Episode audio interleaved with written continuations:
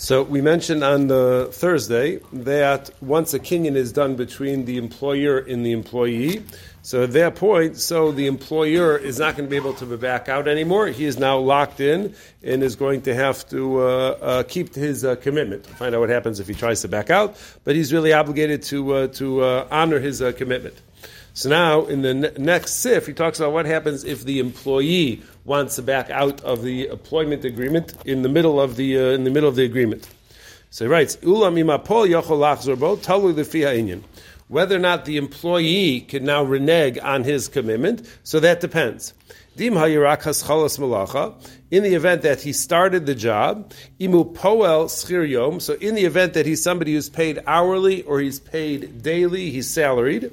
Shem meshubad lizman hamalacha, where the nature of his employment is that it's time based. He committed to give eight hours a day or ten hours a day or whatever number of hours he committed to do. So in the event that the nature of his employment is that he sold his time to the employer, then So the, the Torah allows such an employee to quit even in the middle of the day, even if he said, I'll be here for eight hours, he's allowed to quit after a mere four. Because the Torah HaKadosh Baruch Hu says, you're my slaves, Udarshu Chazal, Chazal Darshan, that you're my slaves, Velo Avadim Lavadim, and I don't want you to be slaves to my slaves. So for you to be a salaried employee who cannot quit to your employer, that will make you a slave to him at least during that time, and that violates this uh, this pasuk. And therefore, there's always an allowance for a not always, but in many instances, there's an allowance for a salaried employee to go ahead and quit in the middle of the job. Now, he, he puts in parentheses here, Some people say even if a formal kinyan was made, like they signed a contract, even in that case, the pole will be able to go ahead and back out. So that is part one of the salaried employee, the schir yom. Aval kablon, but somebody who doesn't sell his time, somebody who's an independent contractor in the sense, hasachar ligmor mesuyemes, who goes ahead and commits to finish a job, regardless of how much time it takes him, $250 to paint the room, once, twice. So in the event that there's uh, such an offer, that a person makes such a commitment, so it doesn't matter how whether it takes him an hour to paint the room, or five hours to paint the room, or ten hours to paint the room, it's going to be the same two hundred and fifty dollars. Venu lizman, and the, the nature of the employment is not connected to time at all. Then such an employee, once he started the job where there was a kinyan, such an employee is not allowed to quit. Now, Gam poel ein rashai lachzor. Now, even when we're talking about a schir yom, somebody who's going to be paid hourly, even though theoretically he's allowed to quit, imu davra avud. In the event that quitting at this point is going to cause a significant loss to the other party, to the employer, and not as we're going to see from his example, not even a financial loss, but it just means that something is not going to get done, which needs to get done. Somebody hires um, violin player to go ahead and play at his daughter's chasna.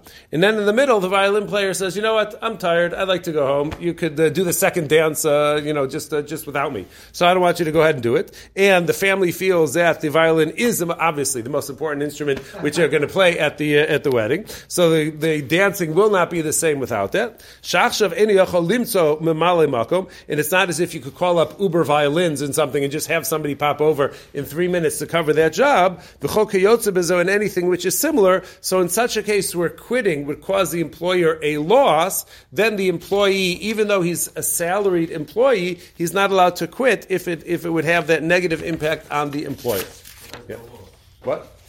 The, musician quit. He didn't, he didn't cause a loss. Right. So I said even though there is no financial loss, but the job isn't going to get done anymore. So you're not going to have a lebedike chasna. You're not going to have a, a uh, an exciting, as exciting a chasna anymore because the band isn't going to be there. Any job isn't going to get done if the worker quits in the middle of it. Yeah, but sometimes it's not, it's it's not going to be something which you'll feel the loss of that in the event that they're not there. Here, you're going to feel the loss. That will, uh, yeah. Would it be no longer works for them that he didn't really quit? He had a heart attack or something, or didn't like the bride.